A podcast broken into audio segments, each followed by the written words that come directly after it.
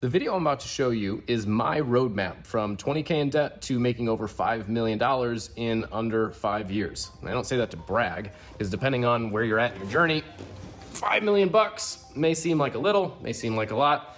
I don't know. But in just a second, I'm going to share a presentation that I gave last year to some of my top clients at a private three day event where I walked through everything that I did, A to Z. And if you don't know me, my name is John Whiting, and I do intend for this video to go viral to help entrepreneurs out there set a solid financial foundation for themselves to become a millionaire. Because it is possible if you have the right foundation.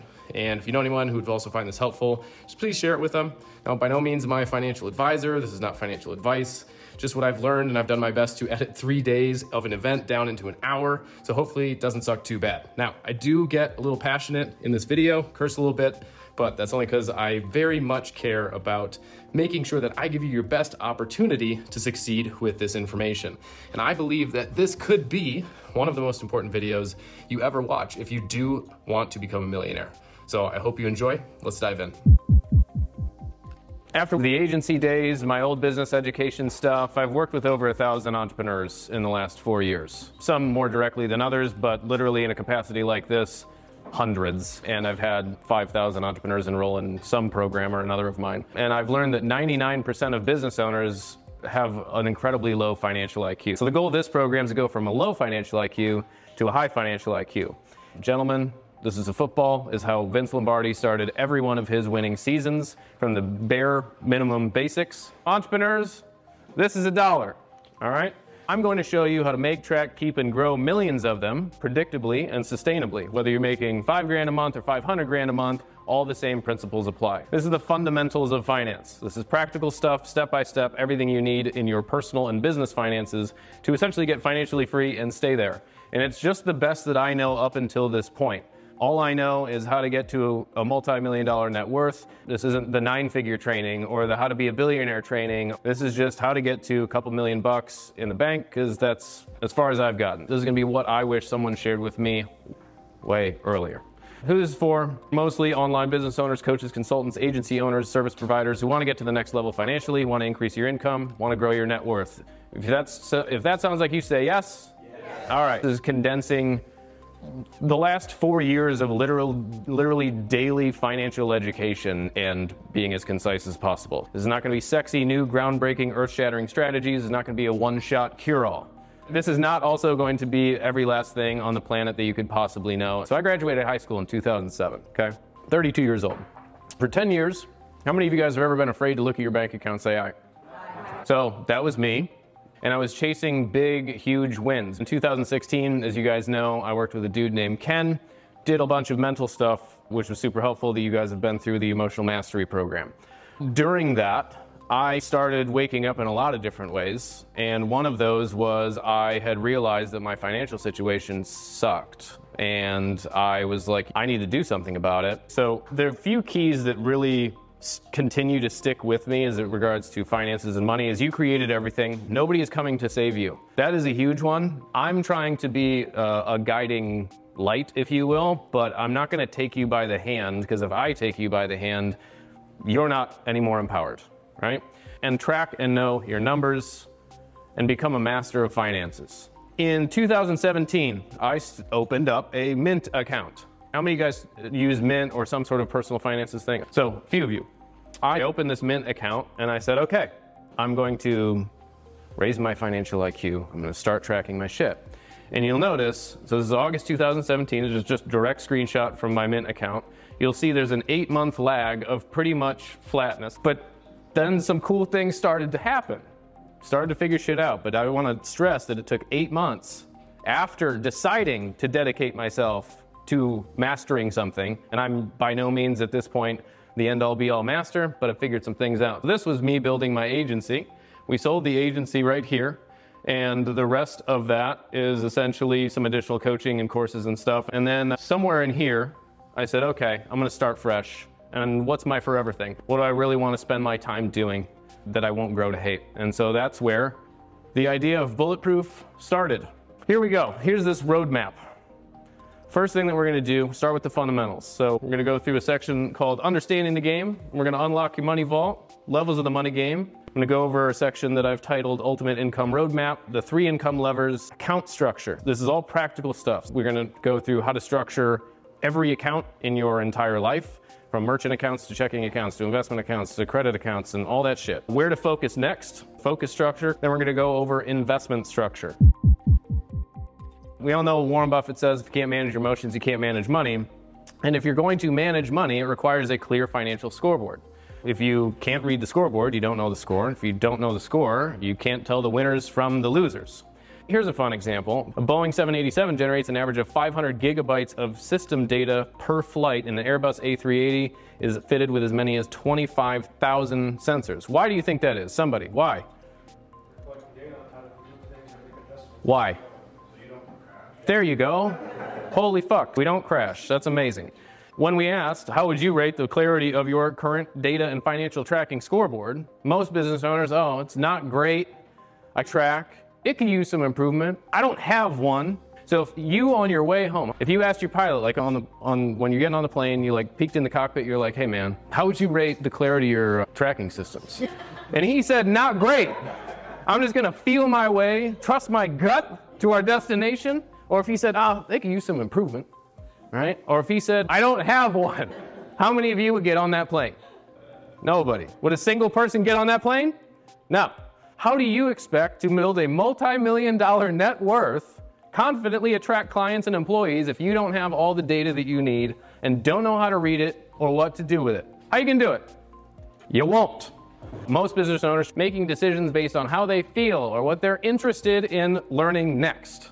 How many of you guys have ever made decisions that way? Maybe recently. The goal of this program, you're going to be clearer than ever before on exactly what to track, how to track it, where to track it, how to structure it, how to grow it, and finally take the guesswork out of predictably building a multi-million dollar net worth. Just to have a visual, this would be present time. This would be, let's say, 1,000 years in the future. So this time horizon, when you have a low financial IQ, for example, homeless person, they're playing, we've talked about big games, small games, right? So homeless person, there, here's today and here's this afternoon. Their time horizon is how do I find a cheeseburger in a, in a dumpster so I don't die by this afternoon? And where am I going to sleep tonight? Like that might be, bring them all the way out to here, right? When you have a guy like Elon Musk, he's thinking, how do I colonize Mars and have humanity go forward into the future for the next thousands of years? Anybody know Elon's net worth today? It's 200 billion or some crazy shit, isn't it? So we got 200 billion net worth. And over here, anybody want to guess? Come on.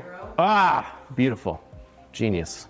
When you start to think on longer term time horizons, your income goes up, your net worth goes up. When you start to think on short term time horizons, your income goes down, your net worth goes down. When we're going to go through our planning section, and show you how to plan for longer time horizons so that you can grow your net worth. So, first point that I wanted to illustrate here is money's made up. It's totally made up out of thin air. And by definition, real means actually existing as a thing or occurring in fact, not imagined or supposed. Are you guys familiar with the fact that fiat currency is a bunch of bullshit, basically? Okay, excellent. It's not backed by anything. It's not backed by a physical commodity. Ever since 1971, Nixon took the US off the gold standard.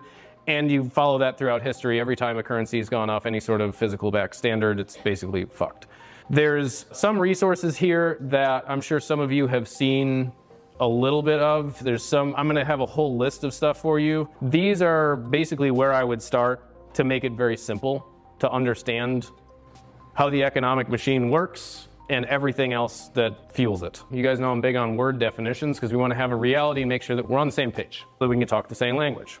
Money is an economic unit that functions as a generally recognized medium of exchange for transactional purposes in an economy. Things that we exchange for stuff. Currency is a system of money in general use or in a particular country. A Bitcoin is a currency, a US dollar is a currency, the yuan is a currency. Those are all, they're all forms of money. Cash would be money in coins or notes as distinct from checks, money orders, credit, and so on, that isn't readily spendable is cash. And income would be money that you get. Expenses, money spent. These are my ghetto definitions just to keep things totally simple. Net income, money left over after expenses. Assets, things you own. Liquid assets, things you own you could sell with the click of a button. Cryptocurrency, stocks, other types of securities that are easily liquidatable. Thing that you could log into your laptop right now, click a button and have cash. Real estate, not liquid. Okay, have a gold bar, not liquid. Liabilities, things you owe, debts, credit, so on. Debt, thing you own. Net worth, the value of the things that you own minus the value of the things that you owe. Liquid net worth, value of the things that you own minus the value of the things that you owe that could be sold with a click of a button. Your equity in your house would not be liquid net worth. So tax, money you pay to the government. Profit, income minus expenses. Profit margin, income minus expenses divided by income. Investment is an asset or an item acquired with the goal of generating income or appreciation. You put money into a thing with the hopes that it somehow leads to growth. Appreciation, an increase in the value of an asset over time. Interest, the amount of money a lender or financial institution receives for lending out money. OPM, other people's money. Goal, target, thing to aim at. Standard is a non negotiable. Money is a time game. The goal is months of liquidity being greater than months left to live. When you have more money than you could possibly spend based on your living expenses, you've won. When you have less, you're losing. So what does that look like? Simple example. If you have a $10,000 liquid net worth and you have $5,000 a month in expenses and you have zero passive income, you have two months of prosperity. Does that make sense? But that's essentially the game. How much time can you buy forward? Essentially, if you have your expenses covered until further notice, you're pretty much golden. You've won the game. Unlock your money vault. How many of you guys have heard of Stuart Wilde? All right, sweet few of you. So Stuart is a pretty enlightened cat. He's no longer in this body anymore, but I've learned a lot from this dude. There's a resource called The Mastery of Money. Oh, it's a YouTube video, some old ghetto, like granular one hour talk, but it's fantastic. So one of his quotes, though, he says, "Money is merely a form of energy, and that that the difference between having it and not having it is merely a small but subtle shift in consciousness." So again, we're not going for big, huge landslide. Holy shit, I didn't know that stuff. We're going for the little, small, granular stuff. So in this section, we're going to give you the keys to unlock your money vault. So these are in no particular order. This was just a stream of consciousness of keys that I just started writing down, and I figured those were good, and I'd riff on each point. So you get paid to solve problems. It's all you guys get paid to do. So if you're not making as much money as you'd like to make, you're not solving enough problems or big enough problems in order to get compensated. That's it. If you help enough people get what they want, you'll get what you want. I forget who's, I think that's a Jim Rohn quote. Add more value to others and they will add value to you. And you are compensated to the degree of difficulty of problems that you solve. For example, how hard is it to sweep a floor on a scale of 1 to 10? 1. How hard is it to send a colony to Mars, scale of 1 to 10? 11. 11. So janitors make whatever the hell janitors make, $8 an hour. Elon Musk is worth $200 billion. You get compensated the degree of difficulty of the problems that you solve. And your financial game is a reflection of your inner game. Clear charges elevate your tone level. How many of you guys have cleared a charge, got clear on something, and you were like, oh shit, I feel better?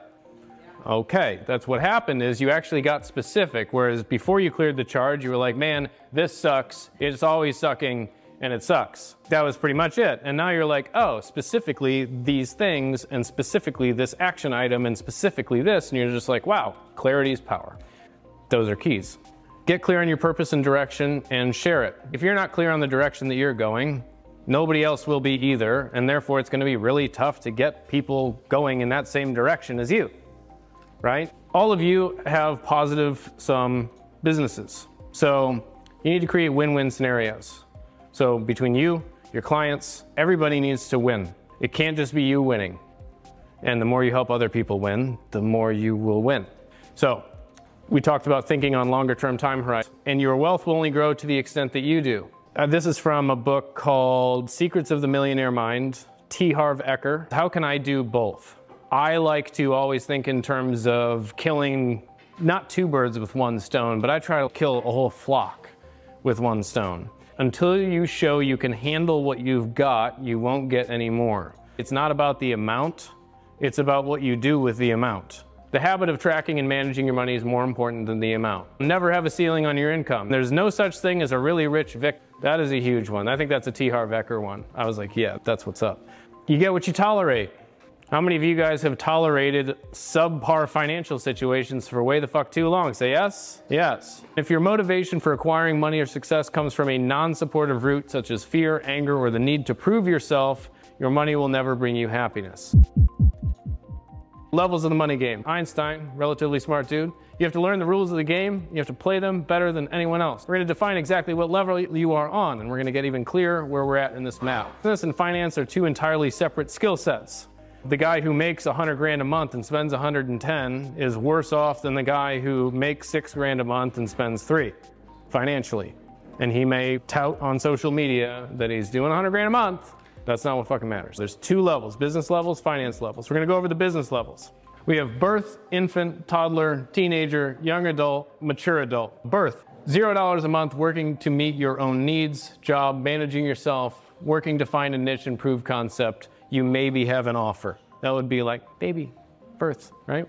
Infancy, 5K to 20K a month. It's a race for survival at this point. You're bringing on your first hire, you're basically a solopreneur. Your focus is on production, essentially adding value to others and refining what you're doing. And cash flow at this point, relatively significant challenge, even at the 20K a month mark. Then we graduate to toddler, 20K to 50K a month. You're managing by putting fires out, maybe a small management team, one or two people. Business still relies on you for all core decisions, and cash flow is still relatively concerning. Teenager, 50K to 100K a month, management team maturing and taking on more responsibility. Cash flow at this point, not a huge challenge unless something's super fucked up and you're an entirely horrible business model or something like that. We got some cash buffers as long as you didn't do a whole bunch of dumb shit. We're focusing on this point at building duplicatable systems. You got to prove your concept reasonably well to get to this point. Now we start refining it, building systems, and focusing on growing it. Then we graduate to young adult. Looking ahead towards the future, maybe launch a second offer at this point. We've proven our concept. We're making more committed choices into a certain direction and more refinement of systems and processes. And Bulletproof Entrepreneur at this point is pretty much right here. Mature adult, 500K to a million a month. Lots of profits as long as, again, you didn't do some wildly dumb shit. And systems and management teams now run the business. The organization's well defined, everybody knows what they're doing, in the right role, so on. You're cooking at this point. That is the basic levels of the business models that y'all are in. We're not talking about Fortune 500 companies here, we're talking about practical shit for you. There's business levels, then there's finance levels. They're entirely different levels. It's not about the amount of income, it's what you do with it. Finance levels. I've defined seven Level zero, no cash reserves, no liquidity, no skills, no income, no credit, doesn't know numbers or track, no investments, negative or zero net worth, and thinking on daily time horizons. That's our homeboy looking for the cheeseburger. From there, check to paycheck, level one, zero months of liquidity. Skills, barely enough to get by, spending 100% of what's earned, less than a 600 credit score, doesn't know their numbers, doesn't track shit, no investments, zero net worth, thinking on maybe bi weekly check to paycheck time horizons. Level two, maybe 30 days of cash, less than a month's worth of liquidity, spending 90 to 95% of what's earned. Credit score, still pretty shitty. Might know some numbers, no investments, maybe 5K to 10K liquid net worth if level two is really cooking thinking on monthly time horizons. Level three, 60 to 90 days of cash reserves, maybe a little less than six months of liquidity. Skills above average, because you can't get to this point to where you don't have any skills. Spending 75% of what's earned, we got a little bit left over. Credit score, getting okay. Might know some numbers, might have some investments. 10K to 50K liquid net worth, thinking on quarterly time horizons. Charlie Munger, the first 100K is a bitch, but you got to do it. I don't care what you have to do. If it means walking everywhere and not eating anything that wasn't purchased with a coupon, find a way to get your hands on $100,000. Level four, three to six months cash reserves, less than 25 months of liquidity. So We've got some buffer here. We know the basics of numbers, spending maybe 50, 60% of what's earned. Credit's pretty good. We have the basics of investments automated, which we're to get to that structure in a little bit. Thinking on yearly time horizons, relatively in good shape compared to the average person. Level six, 12 plus months of cash reserves. Your tongue will turn green and have a dollar sign on it as a result. I don't see anybody with a green tongue, but it's something to strive for. 200 months of liquidity, top 2% of income producing skills, spending less than 50% of what's earned. Credit is solid, knows numbers pretty well, but might be missing some key metrics and tracking is complicated. Investments growing on autopilot, maybe 750K to 3 million net worth, growing monthly, thinking on 10 year time horizons. Level seven, 12 months plus the cash reserves plus infinite liquidity. Top 1% of inc- income producing skills, spending less than 30% of what's earned knows all numbers, credits baller, can predictably reverse engineer investments growing predictably on autopilot, and 3 to 10 million liquid net worth growing monthly, thinking on 50 plus year time horizons. In this section, we're going to create your ultimate income roadmap. It's appropriately named. All right, so again, income and finance are two separate skill sets. You need them both to win the game. Jim Rohn. How many of you guys have heard of Jim Rohn? Listen to Jim Rohn? All right, sweet, awesome. It's not the amount that counts, it's the plan that counts, so we got to create a roadmap. So here is the income growth cycle. So first thing we got to do to make money is get, have, and improve skills. If you don't have any skills, got to get them, right? People pay for value. If you don't have any value, people won't pay you. Make sense so far? Holy shit, good. So next, find out what people want. That's pretty simple. Then test the market. We got a survey. Now we got to test the market survey, just like I kind of alluded to earlier, putting out posts, asking you guys to fill out surveys, right? So I got, you know, 76 people to fill out a thing about data, finances, sales, influence, persuasion, right? And so based on your answers, I read every single one, and I even did a whole kind of thing that I do that I'll share with you on kind of how I reverse engineer what are the most important things that I need to focus on. So all of you, appreciate you coming up to me and going, wow, this is so valuable. Susan just said it was even more valuable than she thought. She texted her husband and said, you should be here. Holy shit. That's wonderful. Did I get lucky though? No. I got the answer key before I took the test. Now, there's still a chance that you can't copy the answer key very well, but hey, it's easier than like studying real hard, you know? So, we got to test the market and survey so that we know we have an opportunity and a void to fill because many entrepreneurs start businesses based on what they fucking want to do. How many of you guys have really created something that you really liked at some point and nobody wanted it? Yeah, me too. That's a recipe for staying broke. All right, so then we got to package a product or service of some kind and get it to the people. So you can have the best skill set in the world, but if nobody, if it's not packaged correctly and nobody knows about it, do you think you're going to make any money? No, very good, excellent. Once we have some sort of, we've taken our skills and we've packaged something, product or service, we've gotten to the people, now the people have it. They go, well, this is cool in theory, but now we actually have to like do something with it, get the result, some kind. So we got to prove the concept and get testimonials and be like somebody going, oh, this thing helped me get this result. Thank you. Yay. All right. So we got to reach as many people as possible with all of the above, right? So if we only reach, like if Brandon was as shredded as he is, as rich and handsome as he is, but he only had one view on YouTube, he could have all the same skill sets, all the same attributes, but one person knows about it, you'd probably get him as a client. But more people have to know about it. So we got to reach as many people as possible. Then we got to track all the metrics and conversion rates so we know what the fuck to do. Then we got to evaluate, let the data decide what to shift and improve, like we've already talked about. And then we're going to repeat that cycle. Then once we have something validated, we're going to then go and see what needs to be improved. And we're going to see, oh shit, we're going to survey again. That's why we survey you every 30 days in Bulletproof Entrepreneur. What's going on? Where are the gaps? Right? What else do you need? Where are we missing the boat so that we can improve our skills? And how do we do that? We find out, we survey you.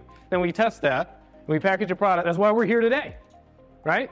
So I found out that there is a void. Right? So I already kind of had the skills. I found out what you wanted. I tested it, and then I packaged it. I got it in front of you, and I made it into this event. And now you guys are going to give some testimonials for this event, and everybody's going to feel great about it, right? Then we're going to reach more people with this. We're going to have more value to add for Bulletproof Entrepreneur. And it becomes more valuable. And given that you get paid in direct proportion to the value that you add to the marketplace, and we're adding more value, where do you think eventually over time the income is going to go? Up or down? Holy shit. How predictably? 100%, 0%. 100 fucking percent. Unless something breaks, none of these rules apply anymore, and there's an inability to get it in front of people and an inability to transact. I'm betting personally, although it's not for sure, that all of those things will remain intact in some way, shape, or form. I'm betting on that, right? So are all of you. So then we're gonna make see what happens. Maybe we add this to our program and people get worse results. I don't fucking like we'll see, but in theory, can you see how it's a pretty safe bet that they'll probably be like, thanks, this is helpful, right? Probably, right? So that is the income growth cycle. So this is me with hair, with Keith Cunningham, the rich dad from Rich Dad Poor Dad, and his big secret business formula is find out what they want, go out and get it, and give it to them. And one of the talks that I used to do, how many of you guys have dug into the business growth for entrepreneurs curriculum? That's a bonus that was given. Okay. Some of you are like OGs in Infinite Leads, which is that's this that original, my first course ever was is the step three here. But one of the talks that I used to do, say that louder, a lot louder. Yell it it, that course made you a millionaire? That was that was Walter's yell, by the way, everybody. that was Walter's yell. All right, so let's see, where am I at? Money comes from people. This little talk that I used to give, most people in this scenario are just trying to give it to them. That's where most entrepreneurs fuck up. Is they're just trying to give it to them. They are asking questions like, "How do I just get more clients?" without getting more leads. Well, how do I get more leads? Which is why I got I started Infinite Leads. Is I did a survey. I had this thing in a webinar that I did that sold like 3,000 of these, or like 2,800 of this program, where the ad said get leads, get more leads, basically, and it was a training on how to get more leads. What was interesting is in that webinar, I have a screenshot of my original website, my original offerings for Digital Kryptonite. I was offering like nine different things and the positioning was, I think, big agency results, small business pricing, which sounded really cool at the time, right? And we offer all this shit like web design, fucking graphics, all this stuff, right? So I did a survey because after you know beating my head against the wall for six, seven months, I'm like something isn't working. And I remembered what good old Keith said: find out what they want. I'm like, all right, I haven't done that. And this was after working with Keith. I'm a little slow. So I surveyed the small list that I had. And I got like, I don't know, 27 surveys. And I said, when it comes to growing your business, what are your biggest goals? When it comes to your biggest, when it comes to growing your business, what are your biggest challenges? What are your biggest roadblocks? What are your biggest fears? You notice those same questions when I surveyed you guys a couple months ago. And what came back was startling. The most used words were more and leads and get. And so I did this whole thing, which how many of you guys have done the data ranking magnetic positioning tool in business growth for entrepreneurs? a few of you. Notice the few who raised their hand, Walter did it, made a million, made millions of dollars, right? So there's a clue here. You have to do that type of work. It's kind of a painstaking process, but you learn everything that you need to know about your target market and it makes things really easy. It's your answer key to the entire test. So I said, okay, that kind of makes sense as to why I'm not getting any traction. Nobody gives a shit about what I'm doing. So I changed my positioning, same company name, but I, my thing was guaranteed sales leads on autopilot. Sweet. So I, and at the time I was starting this whole, oh, let's try LinkedIn. I was on like Thumbtack and like I was just trying to get leads from everywhere and I was just struggling. So I reached out on LinkedIn and I was like, hey, do you want guaranteed leads? Book a call, basically. Is about all it said. And I booked a call. And I was like, holy shit, that was like the first call ever. And I closed it. And what was funny is at the time, I didn't have a lead gen thing. Okay? I was just testing to see if there was going to be interest in what I was doing. And the guy's like, Yeah, so tell me about your LinkedIn outreach program. that was 12 hours into using my first ever LinkedIn automation tool. Guy goes, Tell me about your LinkedIn lead gen thing. He didn't say automation because nobody knew that LinkedIn automation was a thing then. And I was like, Well, glad you asked. And I just totally pulled it out of my ass and I said, here's what we're gonna do. And so I did. Signed him on as a client. And basically, I was like, oh, let's keep doing more of this. So I kind of doubled down on my outreach. I booked like eight calls the next day. And I started close clients. Like I went from literally two grand a month to the next month doing $24,000. The following month after that was like 38 and 47, 66, 83, 94, 110. Like it was just like, what? Now, again, you die as fast as you grow. I didn't know a lot, got a bit too big too fast. The biggest thing though, what I was saying during this, what was I missing? I was trying to get leads and sales. I was trying to do step three and step four. I didn't have authority, foundation, and messaging. I didn't have either of those. So I got the right messaging, which then, based on the guarantee, I didn't really need a whole lot of authority because I was guaranteeing results. And people said, Yeah, I'll bite. And I made sales. And then I just did more of that over and over and over again. And that's it. Like that, like literally that simple. But most people miss these two pieces. And they beat their head against the wall trying to sell what they want to sell, not what people want to buy. So you have to sell people what they want and you give them what they need. So you got to lead with what they want. Right? So that's a huge thing. I would recommend at the very least going through step two, even though it looks a little ghettoer than our newer shit, it still works. It's still the same. I literally used the same tools in this, the exact same ones that still say infinite leads on it or business growth for entrepreneurs on it to create this event, to market this event, to create the curriculum for this event. I went through all your surveys, did the data ranking, all the shit that's in there. And that's why y'all are here going, thank you so much. I reverse engineered the whole thing. So you have to reverse engineer literally everything, not just your numbers, but you got to reverse engineer your offers. You got to reverse engineer your deliverables. And it's very simple. You find out what they want, you go out and get it, and you give it to them. That's it. And most people just try to give it to them, okay?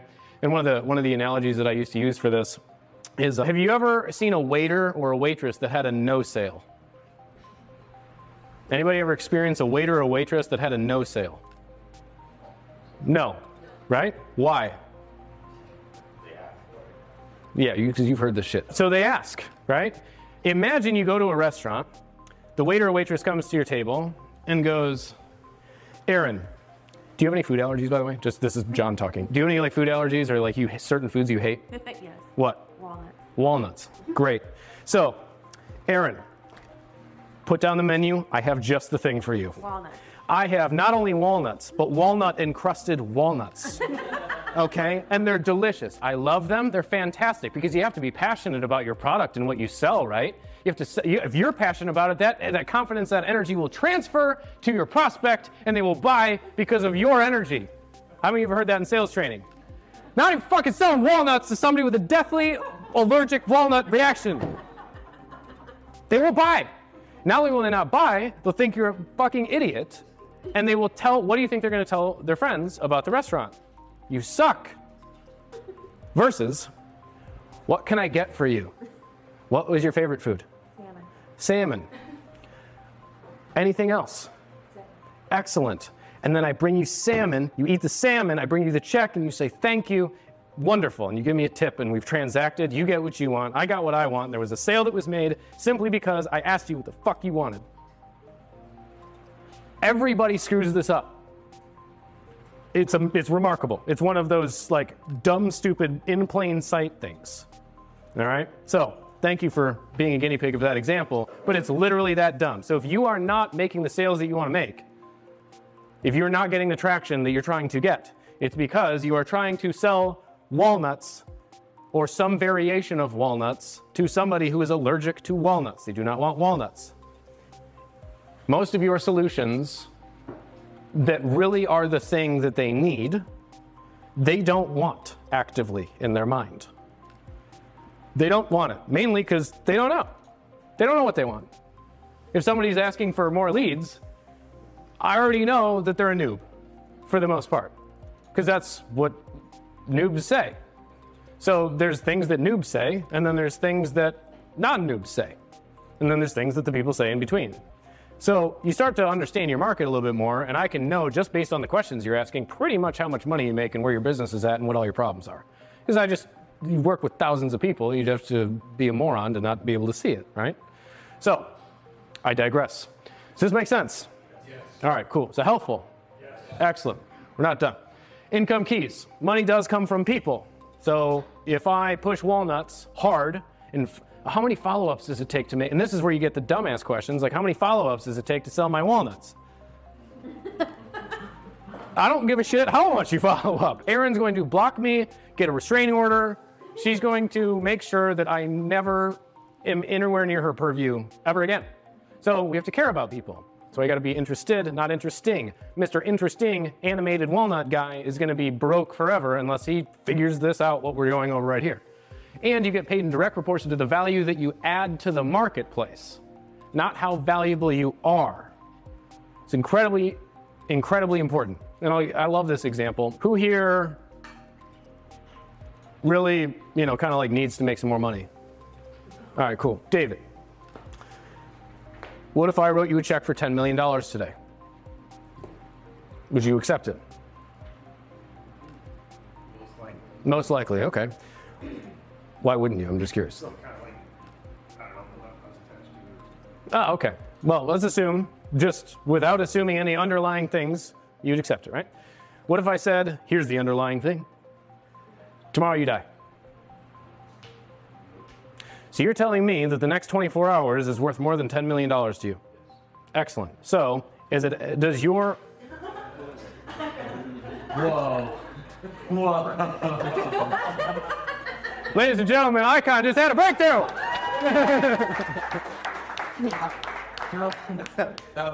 That. Hit, huh? Shit, we'll have to use that one more. But does it have anything to do with how valuable you are, or does that have anything to do with the value that you're adding to the marketplace? It has to do with the value that you're adding to the marketplace. So if you're not getting paid what you want, deserve, whatever word you want to install, it has nothing to do with how valuable you are or your ability to be more valuable, i.e., learn more skills per those eight steps from earlier has to do with the value that you're adding to the marketplace. In order to get more value to the marketplace, you have to get a lot of eyeballs. Brandon Carter, lots of eyeballs. And he has a very valuable product that the eyeballs that are looking at it want. It solves a problem. He's checking all of the boxes for $500,000 a month. More eyeballs, solving a problem, more people that know, like, and trust you, the more people will buy from you. Problem is, you don't have that many people that know you, for the most part. Like, I don't, my following isn't anywhere near Brandon's, but if you're efficient, you can still do pretty well, right? You have to get your shit in front of people and then find out what they want and then give it to them. So if you get a whole bunch of walnuts in front of a whole bunch of allergic to walnut people, I don't care if there's 8 million people that you get your awesome walnuts in front of. If they're all allergic to fucking walnuts, they will not buy and it will hit you. Does that make sense? Say yes? Yes. Excellent. Good job. So, you need to hold mental real estate for something in people's minds. So, Walnut Guy holds mental real estate for walnuts. That's great if he's in front of the Walnut Lovers Anonymous Association weekly board meeting. That's not so great if he's in front of the anti walnut allergic people board meeting, right? So, you need to hold mental real estate for something in people's minds, right? Brandon Carter, high ticket trainer. He holds that mental real estate not just with those words, but with all of the visuals. So words are only 7% of communication. You can say high ticket trainer, but if you were like Shrimpy and not shredded at all and didn't care about any sort of monetary anything, you could be making money and not show it. If nobody knows who you are, you have to give them a reason to care. And unfortunately, or fortunately, however you want to look at it, on this planet, people associate their visual perception of you with the value on the back end. You get paid in direct proportion, not even to the value that you add to the marketplace, but the perceived value that you add to the marketplace. So, how are people seeing the value? It could be valuable as shit, but if it's packaged to where they're perceiving it as not very valuable, you're gonna have a tough time. All right? So, you need to hold mental real estate for something valuable in people's minds, and there's a lot of ways to hold mental real estate. If you're trying to grow your business, you have to attract attention. You have to understand how people perceive things. And what most people do, especially broke people, is they resent that. And when you resent that, do you go further to it or further away from it? Away. Away. If you go further away from it, do you think you could get more eyeballs and more money or less eyeballs and less money? Less. So, that being the case, if you can't beat them, join them, but don't try to change the way the world works. You do whatever the fuck you want. But if you actually want to, you know, grow your business and make sales and get clients and serve them and shit, probably listen to some of the shit that I'm saying. Or you can be the guy who just be the change you want to see in the world and don't market and stay in your little hole and just hope that if I build a good enough thing, word will spread. Uh, cool. Well, I hope you're right, but also good luck with that. My advice to you is don't do that. But you do whatever you want. All right. So again, need offers people want. Same thing. Now, need to communicate your offers clearly in their words. So back to my digital kryptonite example. That's why that offer sold, is because I repeated back to them the words that they used to describe what it is that they want. It's easy. And you need social proof. So in that particular case, it's real easy. Hey, get more leads guaranteed. Awesome. And then you just get, you know, as many people as you can going, I got more leads from Digital Kryptonite. Thank you so much for all of the more leads from Digital Kryptonite. And then you get 100 people saying that. Th- Somebody shows up on a landing page, and our, the title of our call was Book Your I Want More Leads call. And then the button was, Yes, I want more leads. And there was 150 testimonials of people going, Thank you so much, Digital Kryptonite, for all of the leads that I've received from your services. If you want to get more leads, definitely hire Digital Kryptonite. Now, once we have attention, we got to get something at the top of the funnel. How are you guys doing? Is this helpful? Say yes? All right, sweet. So, at the top of our funnel, we have eyeballs. Hello. We show them something. There's this thing. Hey, we get it in front of them. We get a lot of it. Some of you only have like that, right? And it's your grandma, right? Not a client. She's gonna love your shit. She might even buy your shit.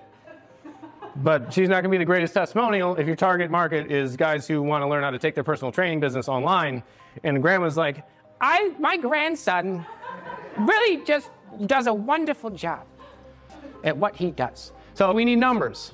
So we were tracking conversion rates and ratios before. If I reach 10 people and nobody gives a shit, then I've reached 10 people and nobody gives a shit. But if I reach 1,000 people, there's a chance that 10 people might give a shit. There's a chance that 100 people might give a shit depending on how good and how well I accomplished all the prior steps.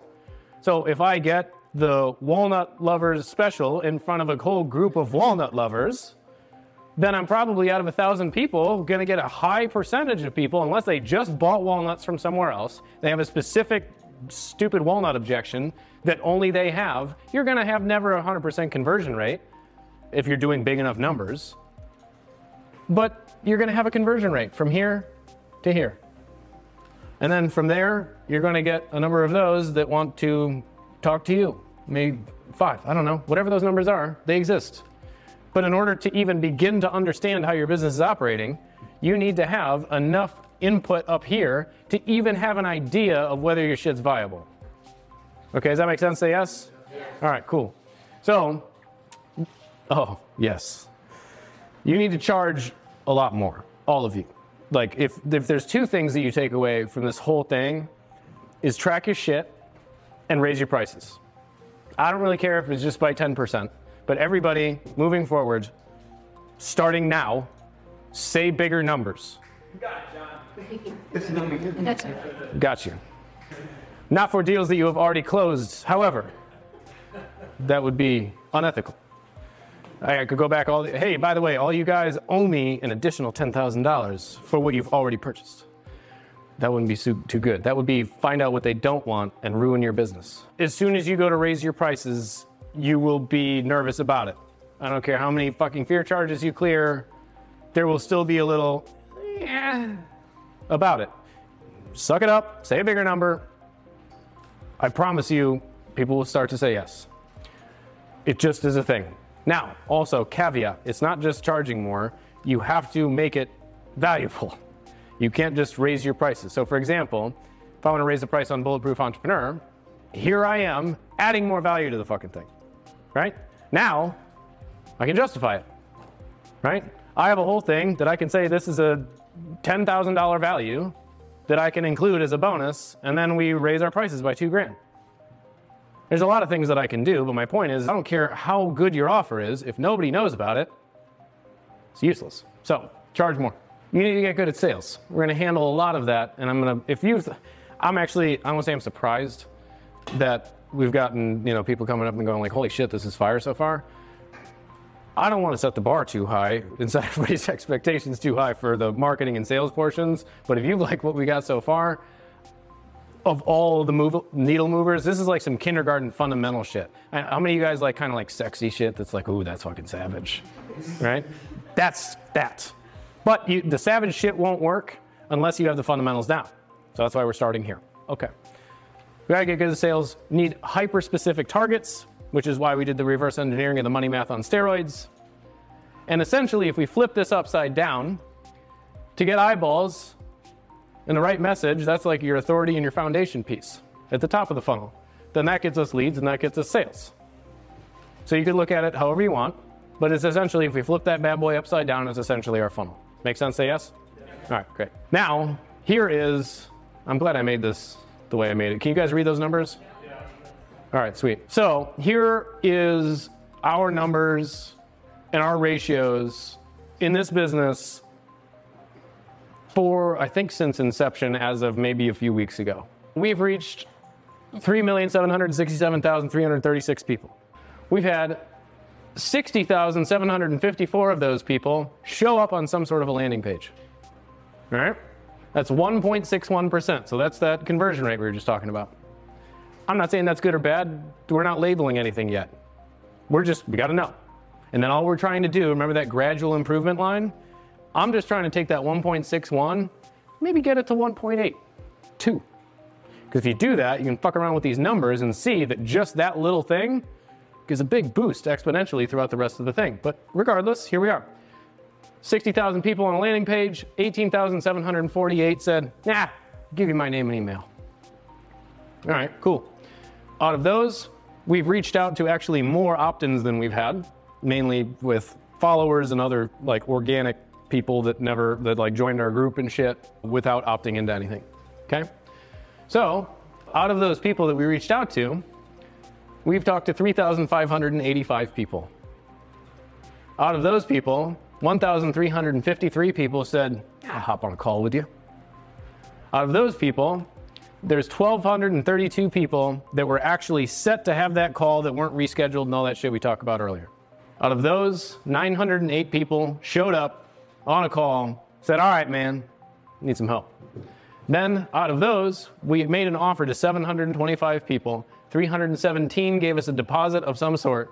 And out of those, 230 have said, I'm joining Bulletproof Entrepreneur.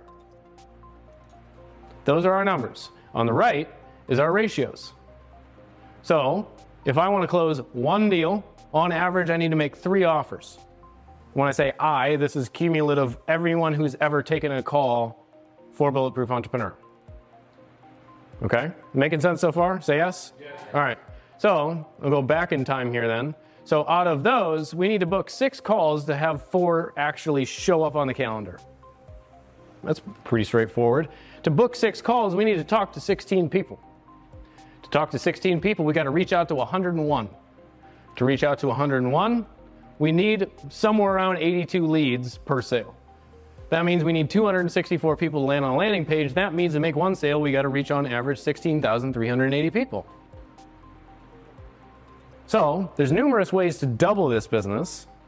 I have a strategy that isn't exactly this, which I'll share with you later in my planning and projecting.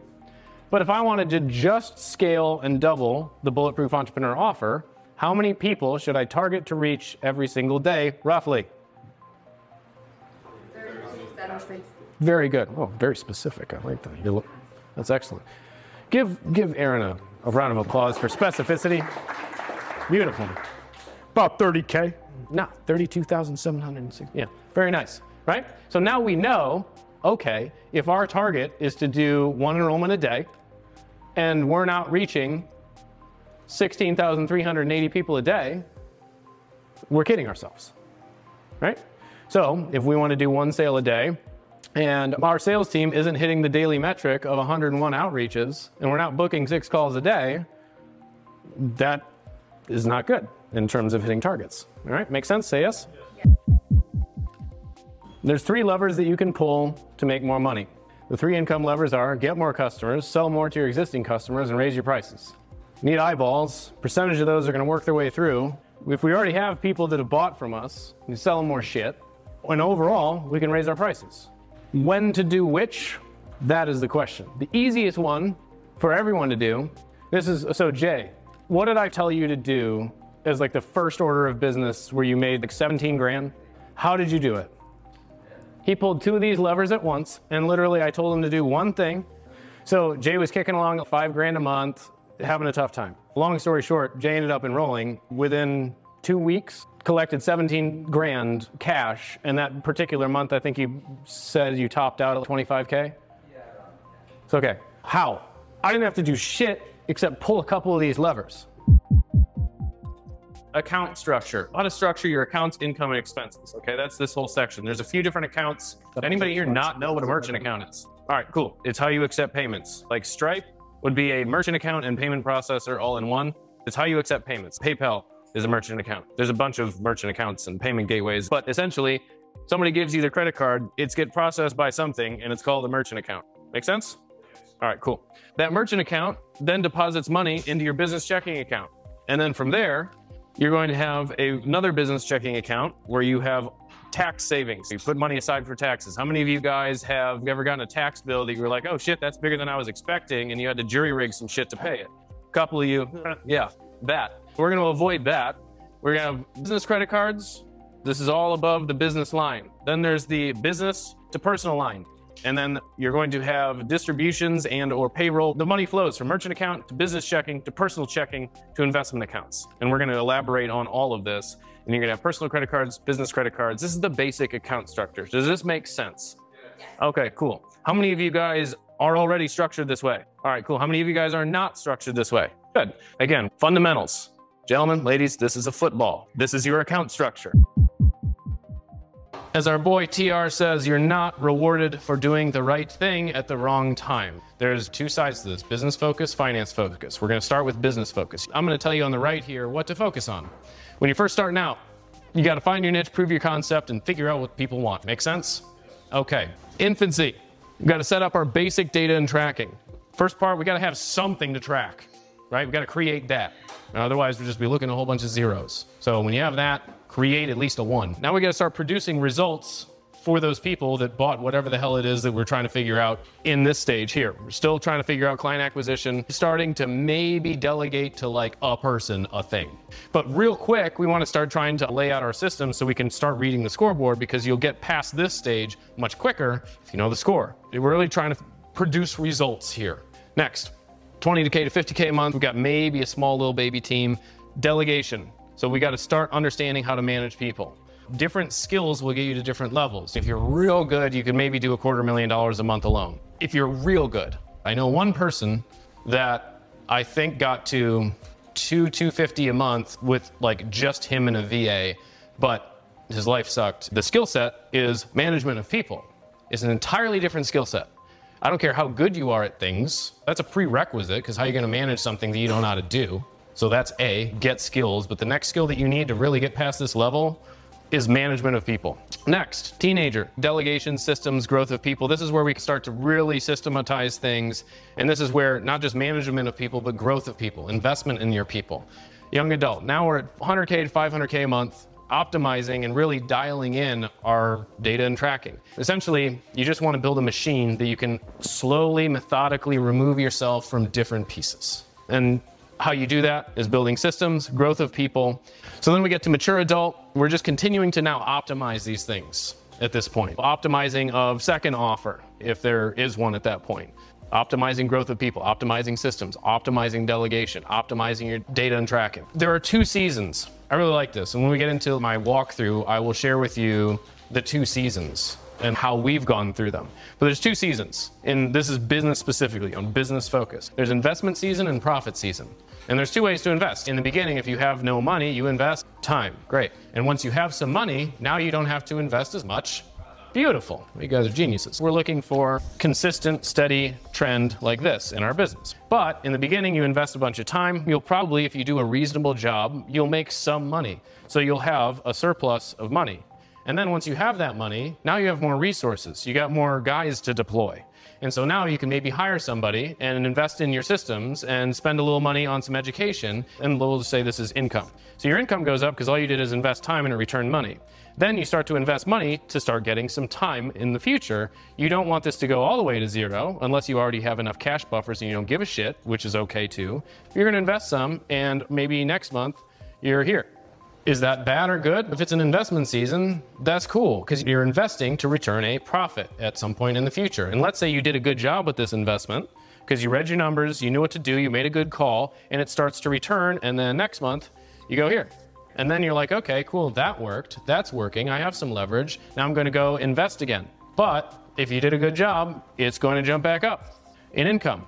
And that is pretty much how this thing goes. And this doesn't mean like month by month, this could be quarter by quarter it could be year by year. And there's little micro jumps in between here, just like the stock market. It's how businesses are measured in terms of value of things or quantity of things. There's two seasons.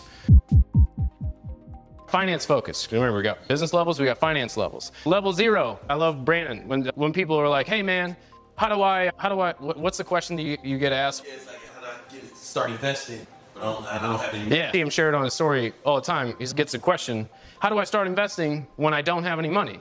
He's like, get a job, be an adult. Like right now, go get a job, get an income, and reduce your expenses. Next, level one, you're still paycheck to paycheck. The goal here, we want to stack three months of cash. We want to start our automation, and we got to build our credit. If your credit sucks, it just God, this is that much harder. Your new zero at this point is three months of cash. If you're at three grand a month, your first target, your new zero is $9,000 in cash in the bank. That's your new goal. So you got a job, you got an income, you spend less than you earn until you get nine grand stacked, and we're past level one to level two. We got three months of cash stacked. We've got to build our credit. We've got to get clear and optimize our finances, understand what the hell's coming in, what the hell's going out, so we know exactly what our surplus or deficit is every month. So you can have an income from a job, which will most people do. They get an income from a job, and then they spend more than they earn, and then they ruin their credit by borrowing a bunch of shit to buy shit that they don't need. So most people do. Then we need to start investing in advisors, coaches, consultants so that they can help us get to the next level. You have to. I've probably spent 500 grand in the last five years on coaches, consultants, courses, masterminds, books. So I could do this and tell you all the things that I learned from spending $500,000. Next level, we want to start shooting for six months of cash. If you're unable to stack six months worth of expenses, you should be focused on zero other things. All right. Continue investing. Investment advisors reduce expenses. Every month, I do a expense audit. I go through what the hell did I spend, and I cut shit. Even if you can find an extra like few hundred, couple grand a month, that's stuff that you can then dump back into making it work for you in some way, shape, or form. Because you'll be tracking your finances every day, you'll see shit that's, huh? I thought I unsubscribed from that OnlyFans account. And then you decided that it's worth it, or you cut it. We want to keep reducing expenses and just keeping it lean. Grow that surplus. It's like trimming hedges and shit. From here, stack 12 months of cash. If you have more than 12 months of cash, it's probably too much cash, meaning there's a law of diminishing returns unless market conditions like currently, I have more than 12 months of cash so that I can invest over a smaller period of time if and when some sort of downturn occurs, continue to invest in advisors and coaches and consultants. At this point, when you have a 750K net worth and it's growing, you want to start looking into asset protection, trusts, all that stuff. We're not going to get into that in this event. And continue to, of course, cut and reduce expenses. Level six, very similar. At this point, you're just trying to grow, optimize, and protect. Grow, optimize, and protect. At level seven, you're multimillionaire, your shit's protected, you have cash flow, you've pretty much won the game at this point, and good job if you're here. I want to just cover your basic investments. We talk about risk. Life is risky. There's no such thing as zero risk. You might die today by getting hit by a lightning bolt. There is a risk of that happening. It's a low risk, try to mitigate risk, but there's always risk. By definition, risk is full of the possibility of danger, failure, or loss. You're an entrepreneur, you take risk. Get over it. There's two different distinctions I want to make. Gambling, by definition, is taking risky action in the hope of getting a desired result. Hope, by definition, is want something to happen or be the case. If you are not precisely calculating where your time and money is going and why, you are gambling, not investing. So, how many of you guys like bought some crypto because you're just like, I don't know, crypto's a thing now, and I, you put money into it, right? Yeah. That is gambling. That's okay. Sometimes you put it all on red and you win. That doesn't mean you're smart, that means you got lucky. There's a difference. And the highest return on investment is always going to be in yourself and in your business. If I put $100,000 in an index fund that makes 8%, I made $8,000. If I spend $100,000 on ads when my business historically returns a 7x return, anybody want to do the math? $700,000 return, which is a better return on investment. Very good. And that's something that I have control over, right? I can manage that investment. It's calculated. I have the numbers on it, starting with lowest risk, most predictable return. Best investment yourself, your skills, your mindset, you, the machine that's going to run all this shit. That's always going to be the highest return on investment. Congratulations, y'all are already trending in that direction. So, two is your tracking systems, because you can have the best skills in the world, but if you're not calculating anything, then you're just throwing money at Facebook ads, or you're throwing money at crypto, or you're throwing money at stocks. That is gambling. That's why it's a little bit riskier than your team. They might quit. Also riskier. Index funds. The reason this is getting riskier is because they're getting out of your control. Make sense? So if I control it, there's less risk. As long as I have invested in myself, my skills, my mindset, and I know what the score is, I can probably invest in these things reasonably well and have control over it. Whereas if I invest in an index fund, which is also, even though it's riskier than these things and lower on the priority list, it's still relatively safe. Over the last 100 years, it's averaged like 8.5% a year. Then all the way down here in the red zone, speculation, risky investments. This would be gambling. This would be buying $1,000 worth of Dogecoin because your neighbor fucking did something cool, right? That's what that is. Is this clear? Okay, cool.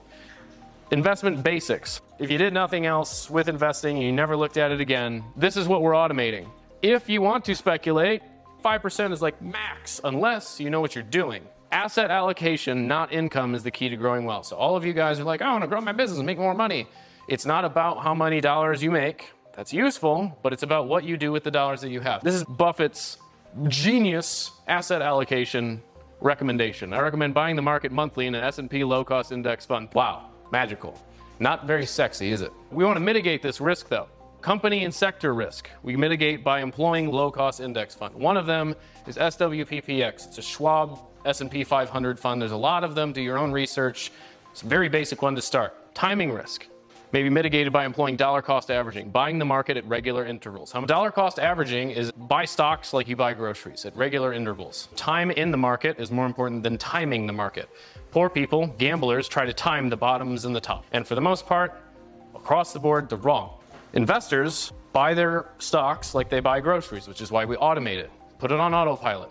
It's literally the top 500 companies in the United States. So I'm not going to spend all the time to research all that shit. I'm just going to assume that the last 150 whatever years since the S&P 500 has been a thing, it's been 8.5% a year, and they do all the heavy lifting. I just let them kick the losers out. And over time, it's going to grow. Dollar cost averaging is essentially buying at regular intervals. So here's here's now, present time, and here's 100 years from now. When you want this basically to happen, if you buy today, next week, following week, you just keep accumulating. And when it dips, you get to buy more with the same dollar amount. So if I'm just like buying $500 a week of this, I start with 500. Maybe it goes up and that goes to, I don't know, 510. Then it goes down and then now I'm buying more for my $500. I'm buying more shares for $500. Just like gas right now.